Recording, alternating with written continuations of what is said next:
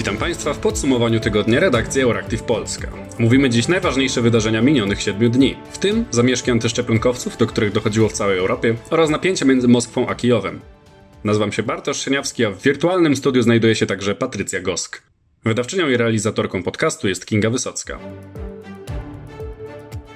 Fiński startup Solar Foods może stworzyć technologię pozwalającą na produkcję żywności bez wykorzystania rolnictwa.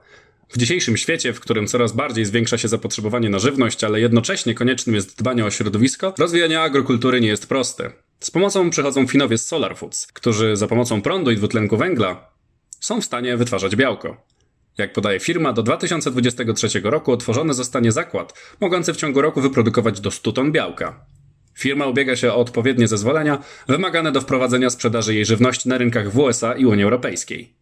Tydzień temu firma Solar Foods otrzymała nagrodę NASA Space Food Award w wysokości 25 tysięcy dolarów. Amerykańska agencja kosmiczna szukała nowego rodzaju żywności dla swoich astronautów, którą ci mogliby się żywić w trakcie lotów kosmicznych.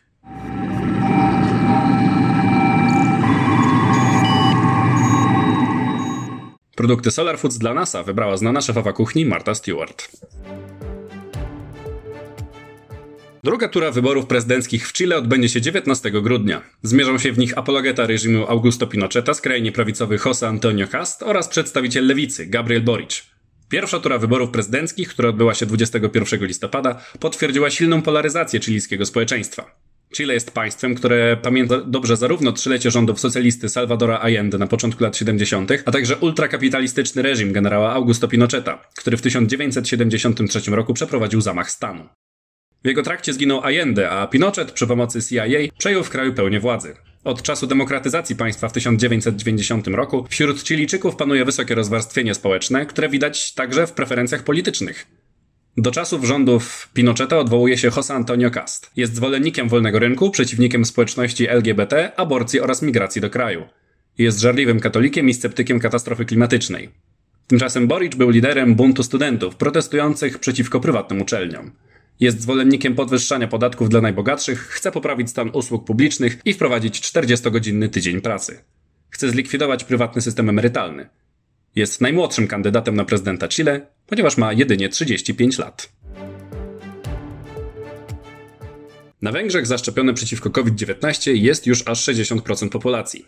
6 milionów Węgrów przejęło już co najmniej jedną dawkę dwudawkowych preparatów przeciwko koronawirusowi, wywołującemu tę chorobę. Jednak jak się okazuje, 3,5 miliona Węgrów przejęło chińskie szczepionki Sinovac i rosyjskie Sputnik 5, które jak dotąd nie zostały zaakceptowane przez Europejską Agencję Leków EMA. WHO zatwierdziła podawanie Sinovac w sytuacjach awaryjnych, jednak jak pokazały badania opublikowane 24 lipca, ta szczepionka traci swoją skuteczność po pół roku. Sputnik 5 nie jest zaakceptowany ani przez WHO, ani przez EMA. Chińskim preparatem jest zaszczepiony m.in. Viktor Orban. Érdemes hallgatni az okosabbra. Müller Cecília úgy döntött, hogy az operatív törzs vezetői most már oltassák be magukat. Ez velem is megtörtént. Kwestia użycia na Węgrzech szczepionek niedopuszczonych do użytku na terenie Unii Europejskiej powoduje problemy dla obywateli tego państwa, chcących podróżować za granicę. Pomimo przyjęcia szczepionek muszą być oni poddawani testom na obecność koronawirusa w ich organizmach oraz prewencyjnym kwarantannom za każdym razem, kiedy przekraczają granicę. Budapeszt podpisał już umowy z sąsiednimi stolicami, na podstawie których państwa sąsiadujące z Węgrami mają uznawać obywateli Węgier zaszczepionych wschodnimi szczepionkami za osoby odporne na COVID-19. Nie rozstajemy się z tematem szczepień. Rozpędzająca się czwarta fala koronawirusa przynosi coraz więcej zakażeń i śmierci. Pod respiratory trafia coraz więcej osób w przytłaczającej części niezaszczepionych. Zgodnie ze statystykami ryzyko śmierci z powodu COVID-19 jest 32-krotnie wyższe dla osoby niezaszczepionej. Państwa Unii Europejskiej decydują się na podobne lockdowny. Wobec tego protestują osoby niezaszczepione, którym najczęściej zakazuje się najwięcej rzeczy: chodzenie do kin, restauracji, barów. Fala protestów ogarnęła Austrię, Włochy, Chorwację oraz Belgię i Holandię, w których doszło do zamieszek. Austria ogłosiła lockdown na 10 dni z możliwością przedłużenia go o drugie tyle. Przeciwko temu rozwiązaniu w Wiedniu protestowało około 30 tysięcy osób. Ohne Diktatur! Freiheit! Ohne Diktatur!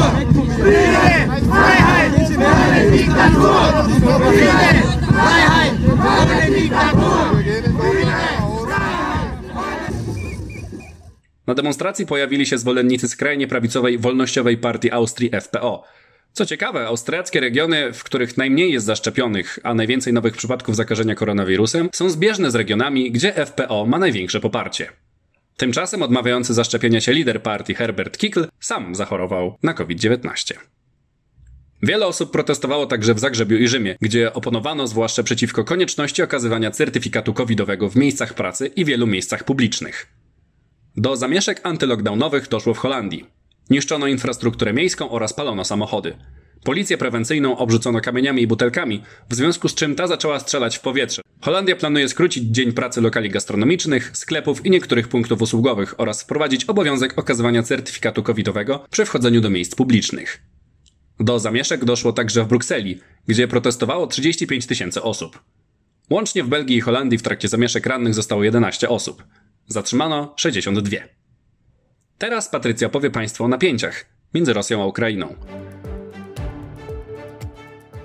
Podczas gdy sytuacja na granicy polsko-białoruskiej nieco się uspokoiła, amerykański wywiad ostrzegł w tym tygodniu swoich europejskich sojuszników o kolejnym możliwym punkcie zapalnym w bliskim sąsiedztwie Polski. Waszyngton uważa, że zagrożenie Ukrainy rosyjską agresją jest realne, a ewentualnego uderzenia można się spodziewać jeszcze zimą, w styczniu lub lutym 2022 roku. Z informacji przekazanych w piątek 19 listopada przez New York Times wynika, że państwa zachodnie nie sądzą, aby Kreml podjął już decyzję w tej sprawie. Jednak nadal należy pamiętać o wzmożonych ruchach rosyjskich wojsk przy granicy z Ukrainą. Zaniepokojony możliwym konfliktem jest również sekretarz stanu Stanów Zjednoczonych Antony Blinken. Nie wiemy, jakie są intencje prezydenta Putina, ale wiemy, co działo się w przeszłości, powiedział podczas swojego przemówienia w Senegalu. We have real concerns about uh, some of the uh, rhetoric we're seeing and hearing from Russia, uh, as well as in, in social media. Uh, we don't know what President Putin's intentions are, but we do know what's happened in the past. Uh, we do know the playbook of trying to um, cite uh, some illusory provocation uh, from uh, Ukraine or any other country, and then using that as an excuse to do what Russia is planning to do uh, all along. Obserwacje Stanów podziela również szef ukraińskiego wywiadu wojskowego Kirył Budanow, który twierdzi, że Rosja chce utworzyć lądowy korytarz do Krymu. W komentarzu dla Military Times przypomniał o ćwiczeniach z jesieni bieżącego roku, które odbyły się pod nazwą Zapad 2021. Mają być one dowodem na to, że Kreml jest przygotowany do przeprowadzenia dużej operacji powietrzno-desantowej z udziałem 3,5 tysiąca spadochroniarzy i żołnierzy sił specjalnych. Ponadto Budanow powiedział portalowi, że Rosja zgromadziła ponad 92 tysiące żołnierzy przy ukraińskich granicach. Według niego atak najprawdopodobniej obejmowałby naloty powietrzne, ataki artyleryjskie i pancerne oraz ataki powietrzno-desantowe na wschodzie, desanty morskie w Odessie i Mariupolu oraz mniejsze akcje zaczepne przeprowadzane przez Białoruś. Szef ukraińskiego wywiadu dodał również, iż przed agresją wojskową najpopularniejszym ruchem jest przeprowadzenie operacji o charakterze psychologicznym.